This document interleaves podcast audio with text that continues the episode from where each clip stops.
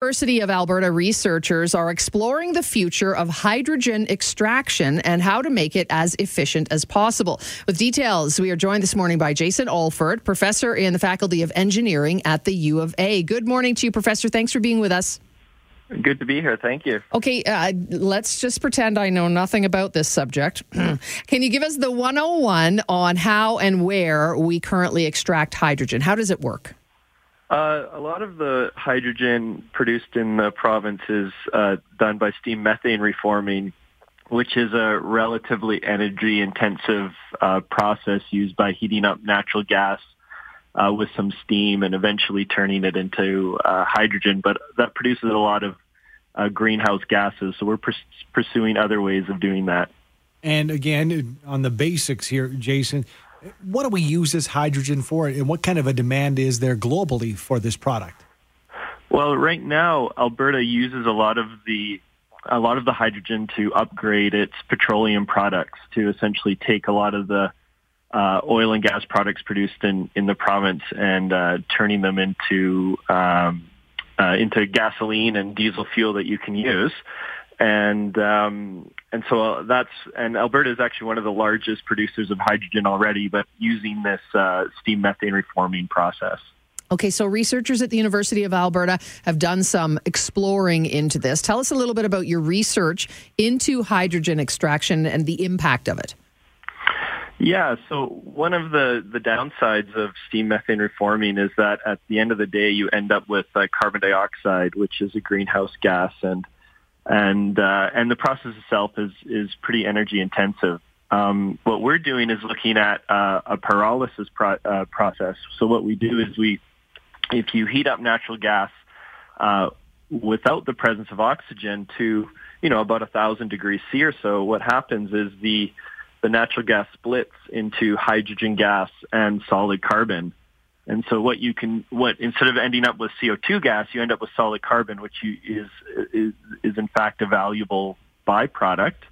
And uh, you can uh, use that and you can sell it.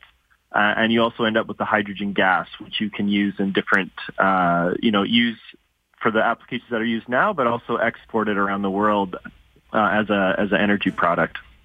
Jason, what is the place of natural gas in Alberta's energy economy, and, has it changed over the past several years?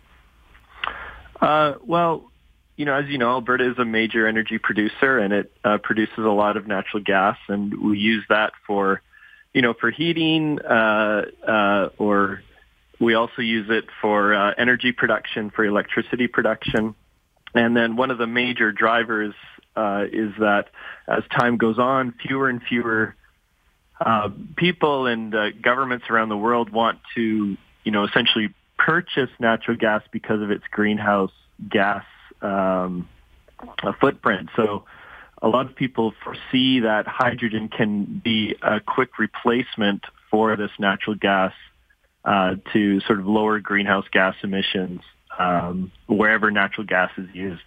So, Jason, are you getting some interest from the oil and gas industry here in Alberta and elsewhere in the world? Uh, yeah, certainly. So uh, this research is in collaboration with a Calgary company called Innova Hydrogen, and um, we uh, we talked to many oil and gas producers. They are, uh, you know, they know that um, uh, the the uh, that the, the greenhouse gas issue is an important one, and they look at this as sort of one potential way of reducing their greenhouse gas emissions as they uh, make oil and, or uh, oil products. And so, uh, yeah, different, uh, certainly different oil and gas uh, companies are approaching us either uh, for the process themselves or to think of about how, uh, you know, they can turn their gas into a valuable product like hydrogen and the, the carbon, the solid carbon product that's produced. You know, Jason, within the research from the University of Alberta that you know very much about, it says that it could lead to low emissions. Just how much lower would they be, and is it significant enough to, to garner attention across the globe?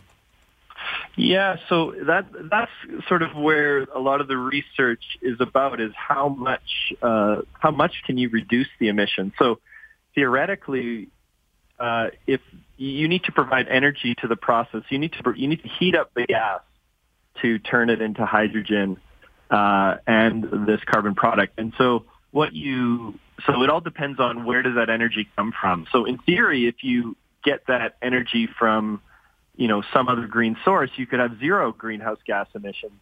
Uh, but depending on the energy mix, that may or may not be the most economical process. So on the other end of the scale, you you could you know produce the heat required for the reaction by by burning uh, by burning gas, but of course that would reduce some uh, that would produce some carbon dioxide. So there's sort of a scale here on how much uh, greenhouse gas emissions you can produce depending on your energy source.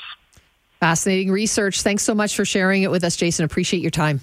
All right. Thank you very much. Thank you. Jason Olfert is a professor in the Faculty of Engineering and Mechanical Engineering Department at the University of Alberta.